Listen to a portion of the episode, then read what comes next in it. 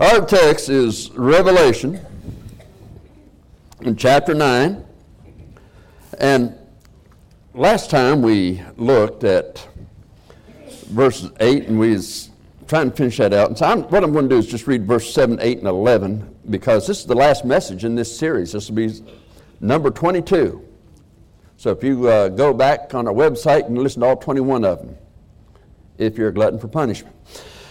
Uh, but no, if, if you want to go back and listen there, there's a lot of things that we covered in those things. I'm trying not to just rehearse over and over and over again, but uh, uh, those messages are there on the website. Now, he says here in verse seven, "And the shapes of the locusts were like unto horses prepared unto battle, and on their heads were as it were crowns like gold, and their faces were as the faces of men.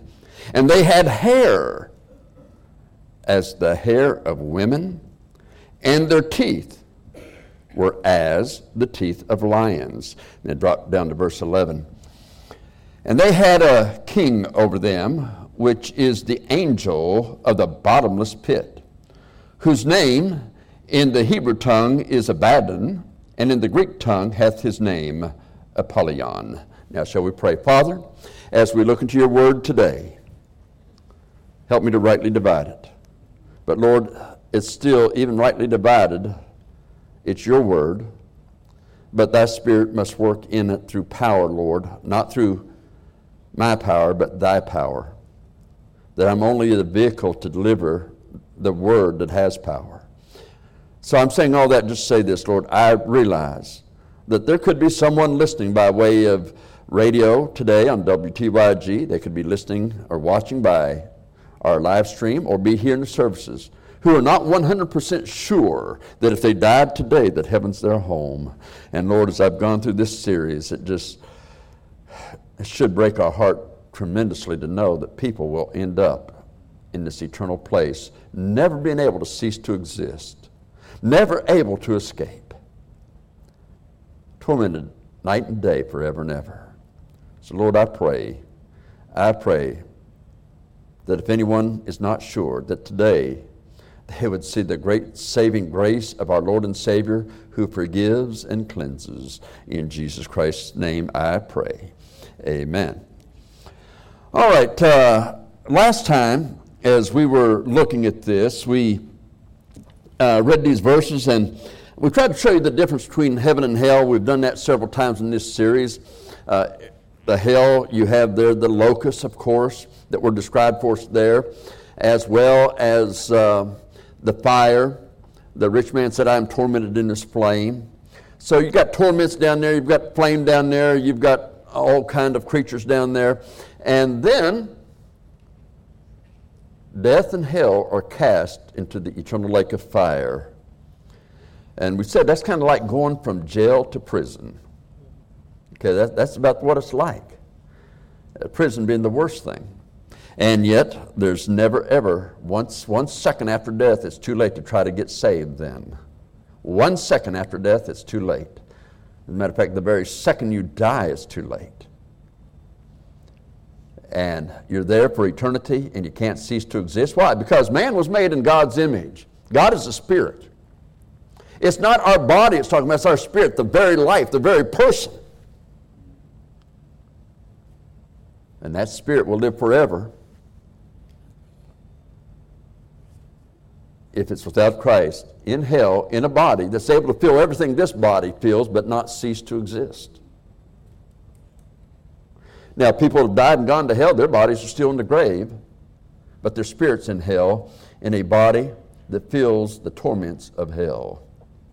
So I, I lay that out for you so that you have an idea there. Now, as we looked at that last week as well, we started to notice there he had the, they had the face of men and the hair of women on the same head on that locust. Now, that locust has a sting that will be released for about five months during the tribulation hour, which is to hit this earth. It'll be a seven-year time. But during that time, there's a five-month period when these are released from the pit. That is from hell. And they will sting men, and men will try to kill themselves, and they can't.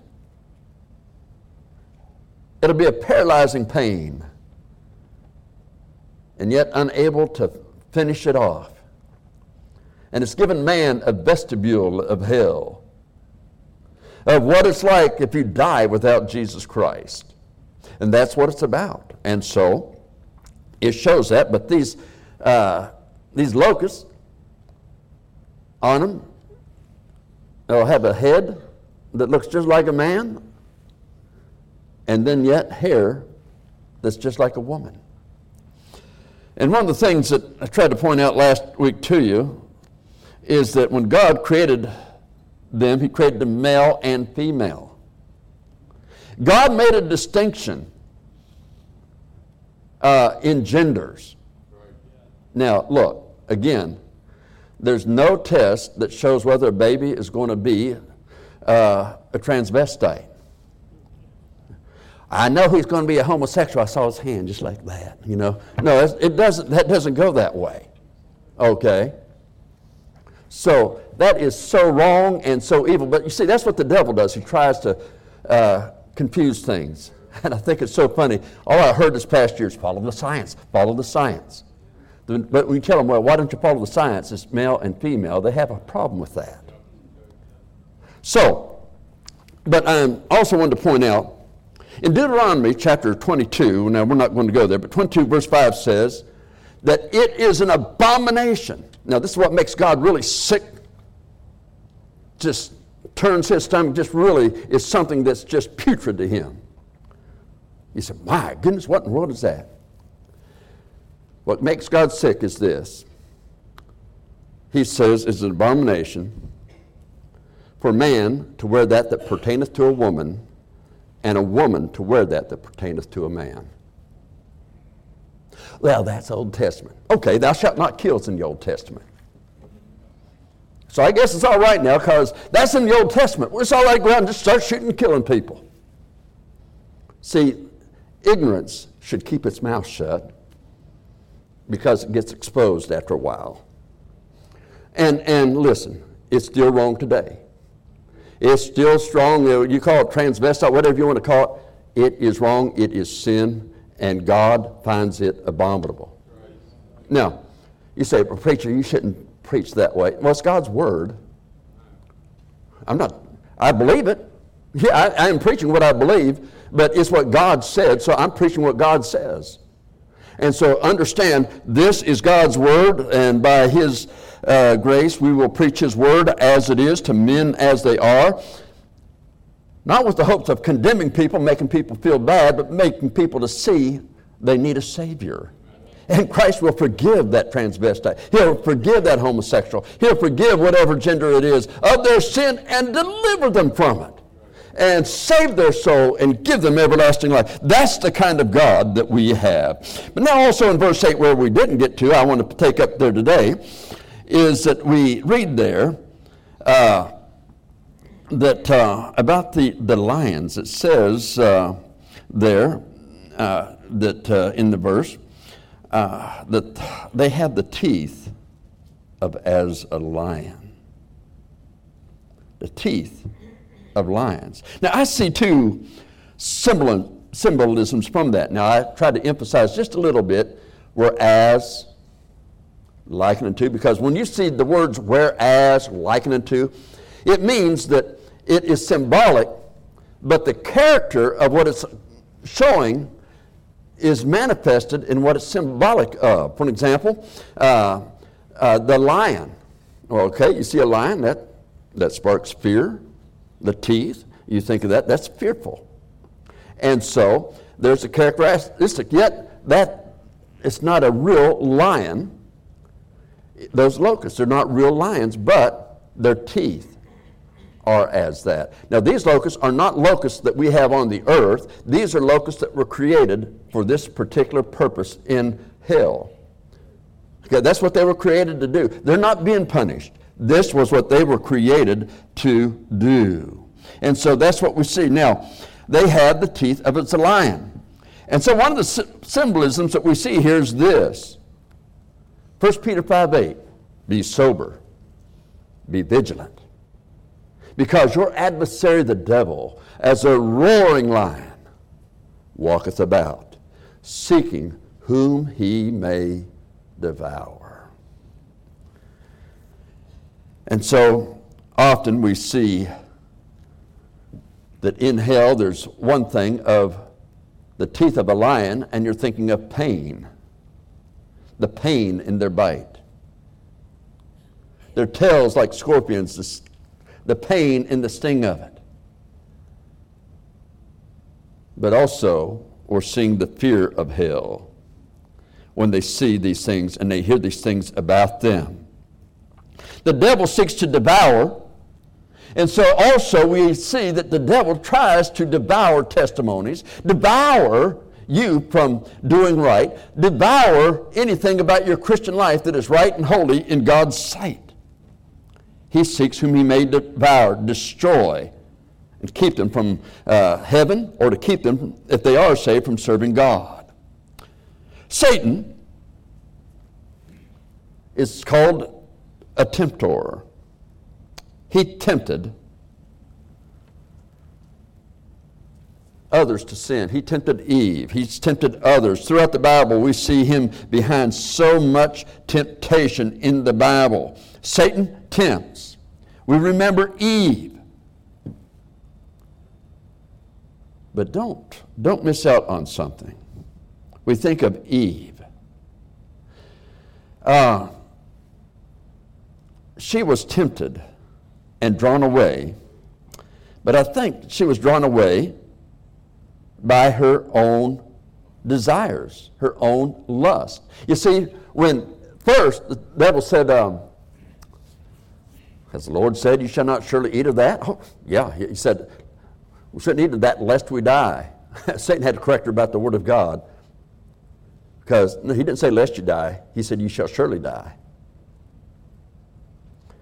But you won't surely die. Look how good this is for you. Look, see, what's, what's God's keeping you promise that if you eat this, your knowledge will be open and you'll be just as God. Wouldn't that be great, to be just as God?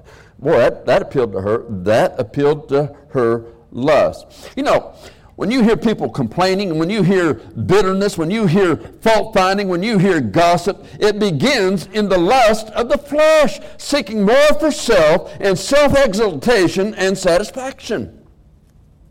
It just always seems to work that way.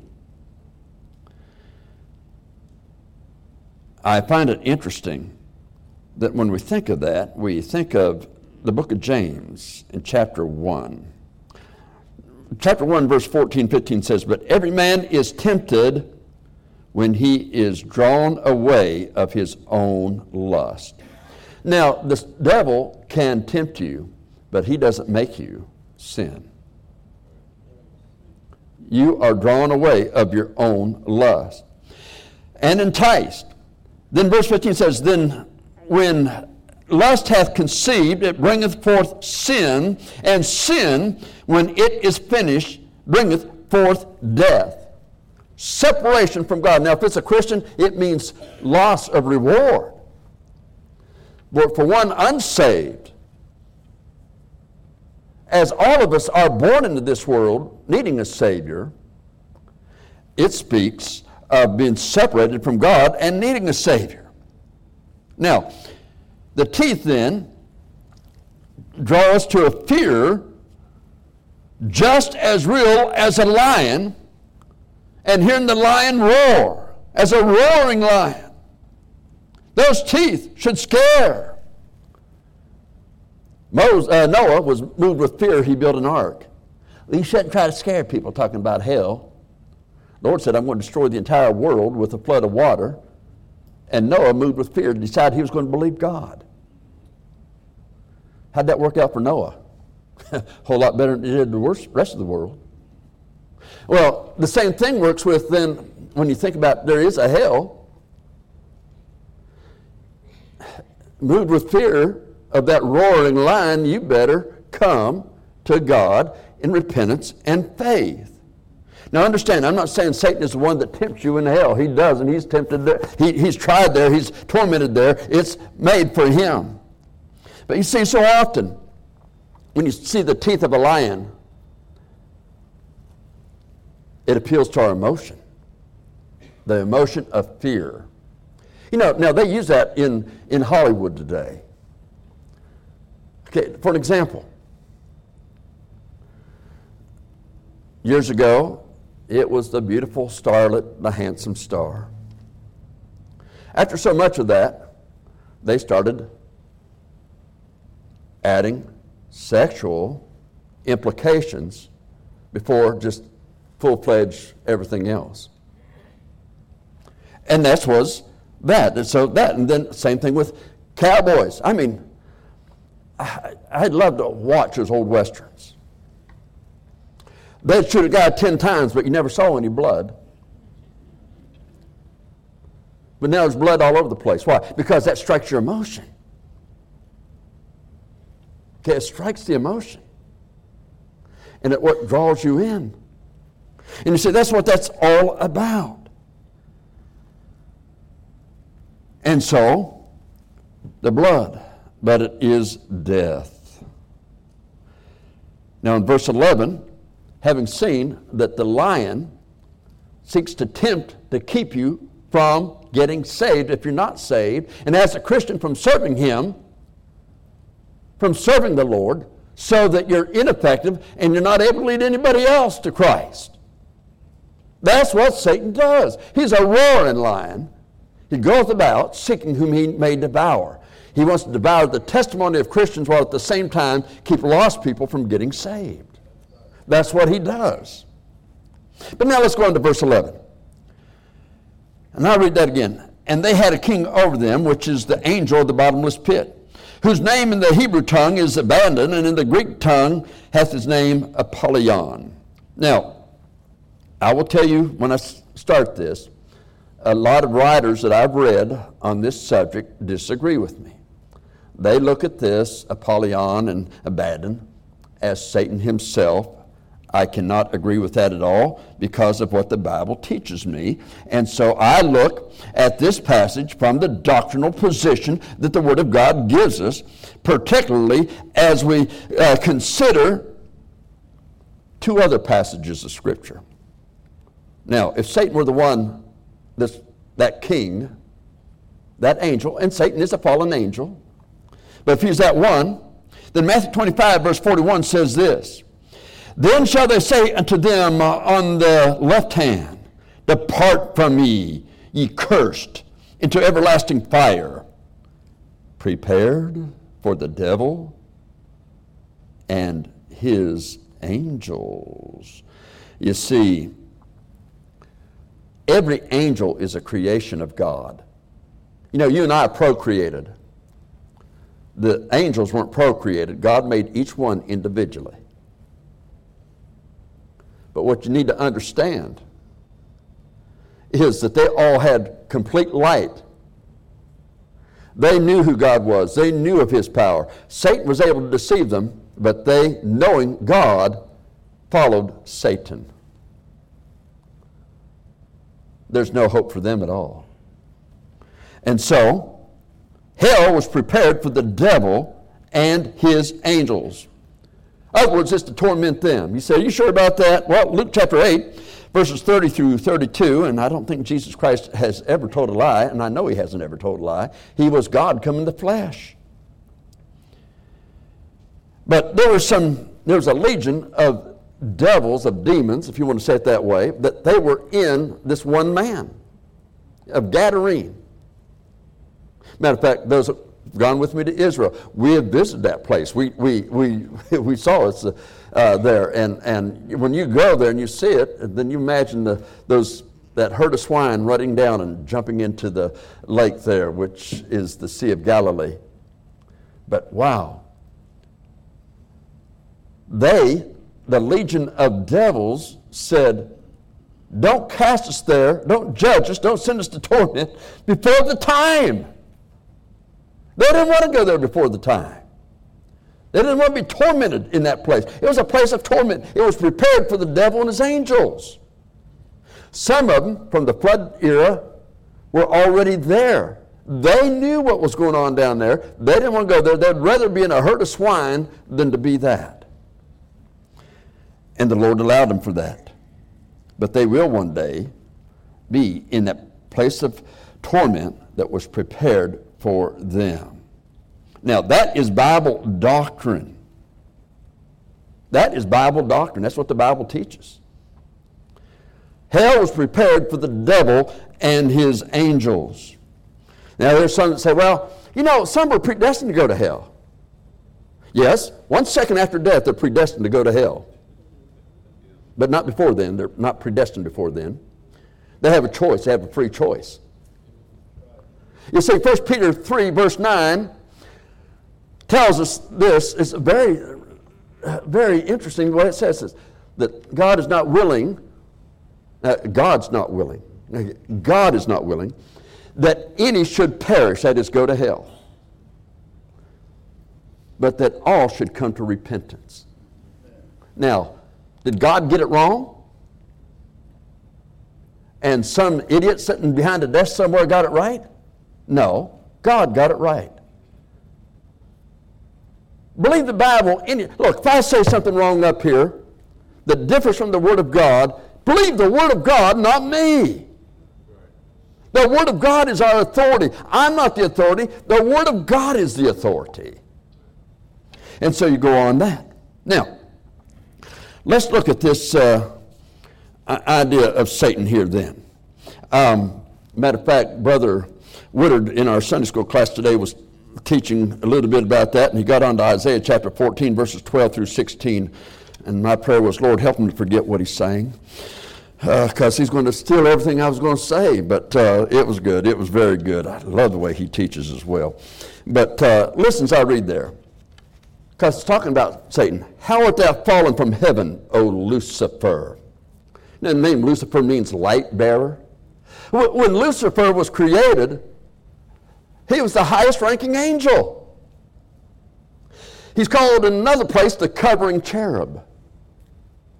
Now, if you remember in the Holy of Holies in the Old Testament, when they made one likened to the one in the heaven, after that pattern, there are two angels standing over the mercy seat. See, it took two angels to replace Satan. He was the highest-ranking one. He was the light bearer.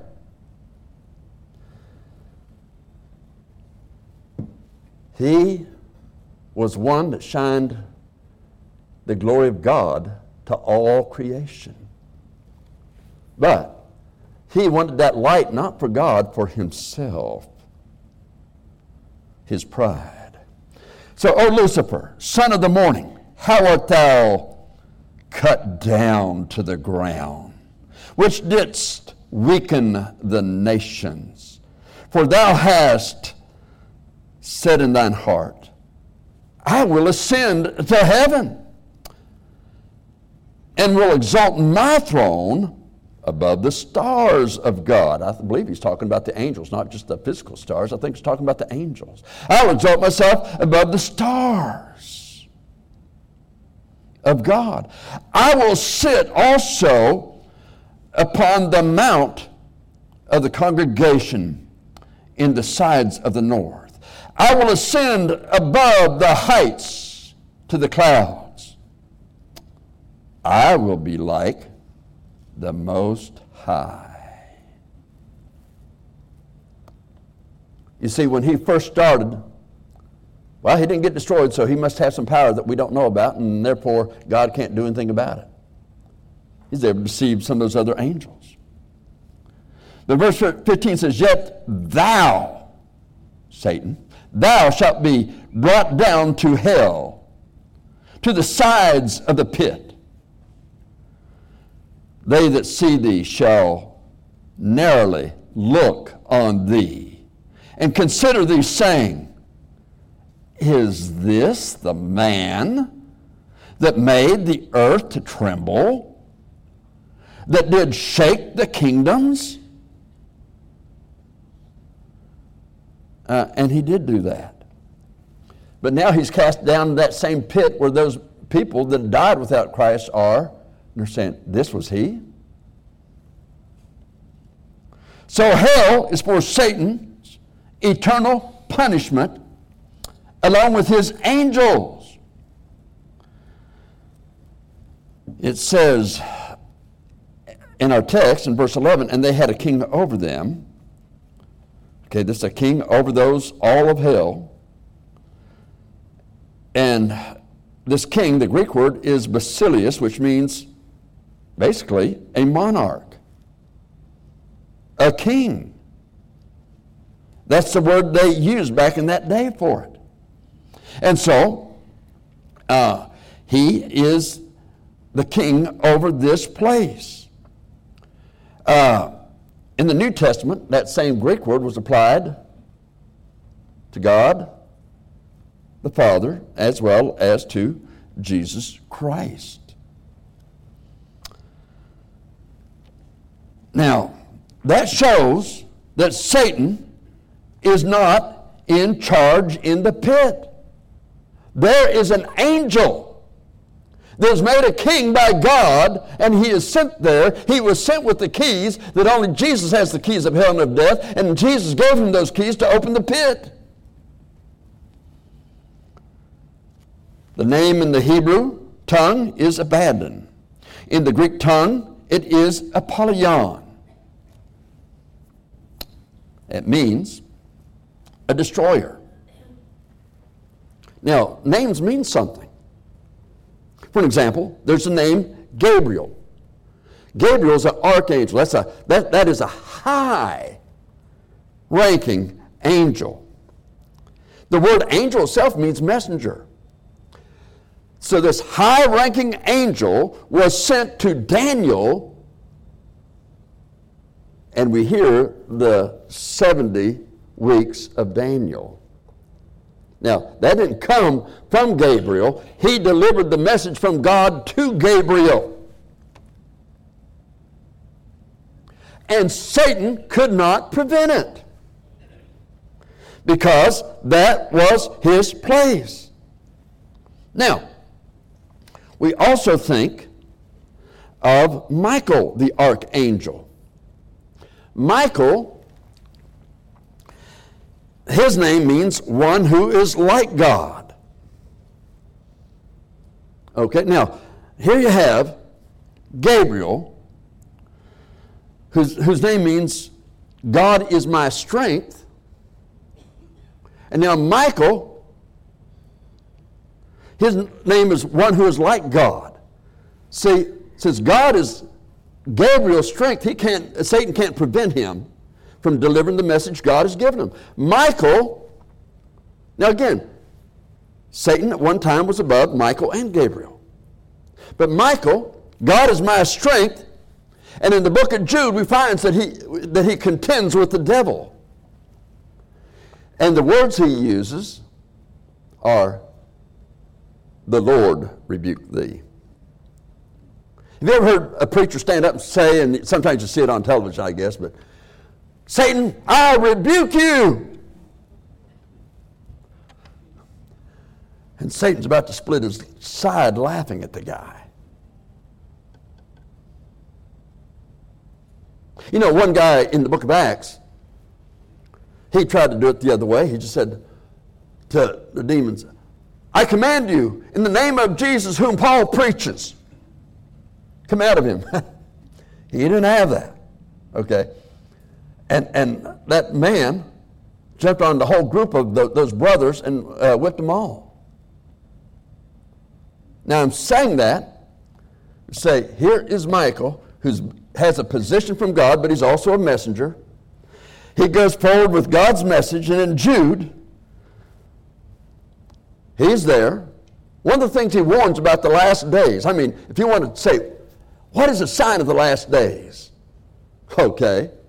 Men will turn the grace of God into lasciviousness, Jude verse four. That is, anything goes. Hey, we have grace. Oh, we have liberty. Oh, those things may have been wrong in the Old Testament. They're not wrong today. And look, I've seen churches that one time were fundamental and true to the Word that have turned that direction.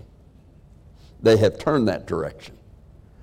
Deceived by the deceiver. Deceived by false doctrine.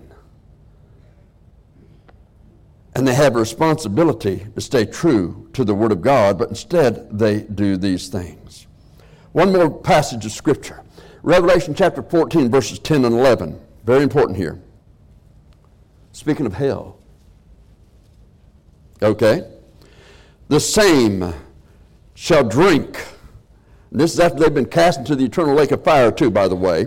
The same shall drink of the wine of the wrath of God, which is poured out without mixture. In other words, it's not watered down. Into the cup of his, that is God's indignation, and shall be tormented with fire and brimstone.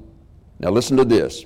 In the presence of the holy angels, that's the ones that didn't fall, and in the presence of the Lamb, the Lord Jesus Christ. And the smoke of their torment ascendeth up forever and ever. They have no rest, day nor night, who worship the beast, his image,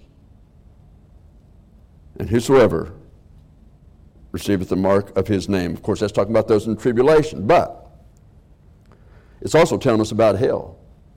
This king is an angel that God has given him a name, and it means something.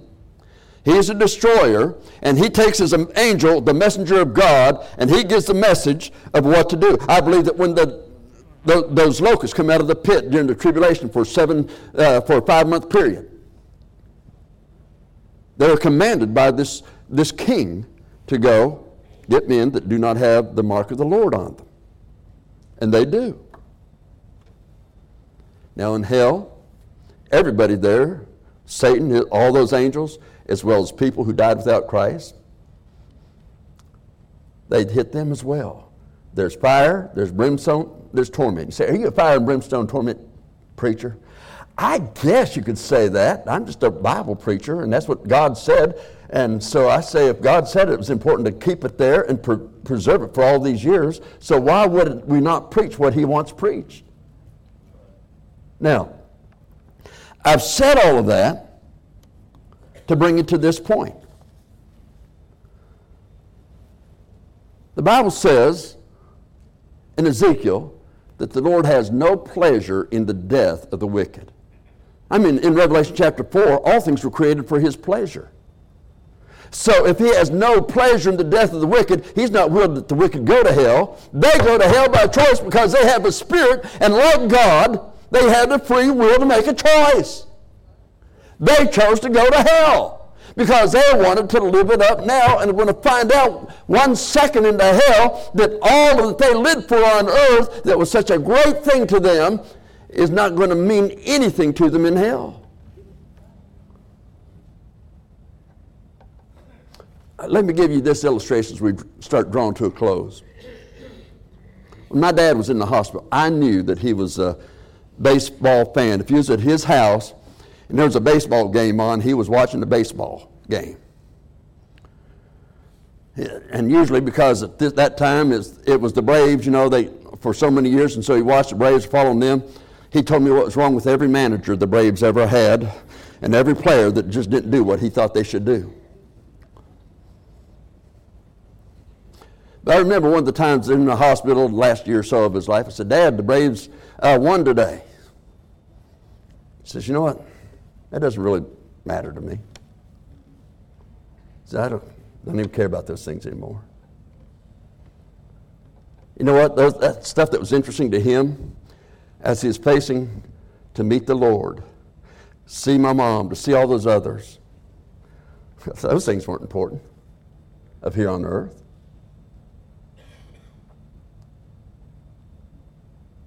The things of earth. You can't take it with you. If you could, it would melt. So you can't take it with you. But one thing you can do, you can turn to Jesus Christ today. He has no pleasure in the death of the wicked. He says, turn ye, turn ye. You say, am I wicked? If you've never been saved in God's sight, you're wicked. See, we're all born sinners. There's not one person in this auditorium that was born without sin and have lived a perfect life. There's not one of us here. each of us in this auditorium, those watching by the live stream, those listening by radio, not one of you deserve to go to heaven. Not one of us deserve to go to heaven. Not one of us earn our way to heaven. But there is a way that was earned to heaven. That was Jesus Christ. He was God, who is the Spirit through eternity past. He came to this earth, took on human flesh, that and lived a perfect life, never sinned, tempted in all points like as we are, yet without sin, and he died on the cross for every sin you or I ever have or will ever will commit.